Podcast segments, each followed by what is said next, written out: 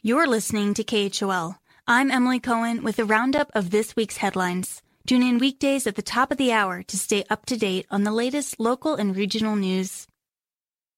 The Jacksontown Council approved a sketch plan for a new 67,000 square foot building on Cash and Pearl Streets during their meeting last Tuesday. The development, which would displace several local businesses, has garnered backlash from some community members. However, Councilman Jim Rooks said during a presentation with local planners that rules allowing for this site to be built have been set in stone for decades. You'd have to rewind to 1995 um, to understand why it is that this particular set of lots has the the, unique circumstances that it has.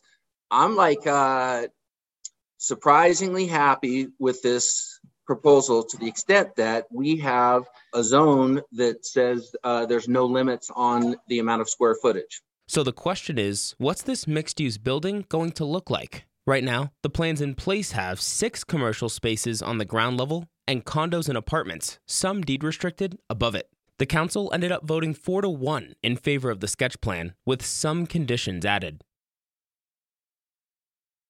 The prevalence of loneliness, excessive drinking, and suicidal tendencies have shown to be much higher in Jackson Hole than they are elsewhere in the country. And it's gotten worse since the pandemic began. The next step for local officials is what to do about it. Abby Ridgway, who has studied the mental health of Teton County residents for the last several months, says programs emphasizing community connections as well as social resources beyond partying are one piece of the puzzle. But better treatment options when situations deteriorate, especially for adolescents, is another more pressing issue. Teton County just doesn't have some of the critical facilities and services that people need during a crisis.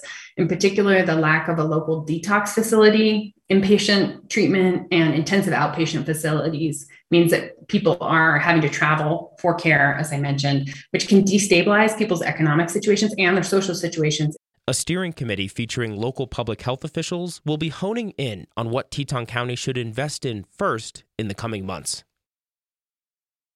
The Jackson Hole Rodeo grounds continue to be a major conversation topic at public meetings throughout Teton County, and Wednesday's chat with town councilors was no exception a strong contingent of locals has mobilized against looking into any future moves of the fairgrounds. But Councilwoman Jessica Sell Chambers says the current local affordable housing shortage means at least a conversation looking into opportunities on the land might be worthwhile. It's responsible of us as stewards of taxpayer money and and representing our the voters to to have an informed informed conversation about the rodeo grounds the rodeo isn't going anywhere for now, but the town council is tentatively scheduled to begin talking about potentially moving the grounds later this year.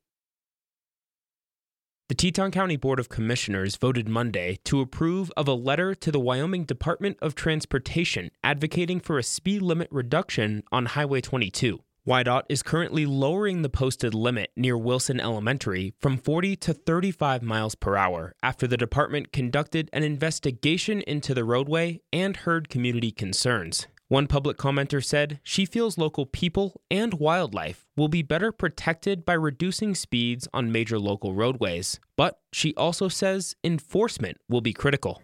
Take, for example, Highway 390, also known as Moose Wilson Road.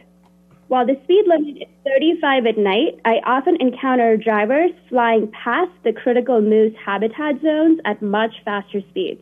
I encourage the county to consider automated ticketing or some other form of speed enforcement if possible. Debates over stretches of major highways in Teton County are likely to continue as the area sees more growth. This has been the weekly news roundup from the KHOL News Team, Will Walkey and Kyle Mackie. I'm Emily Cohen for listener supported KHOL Jackson.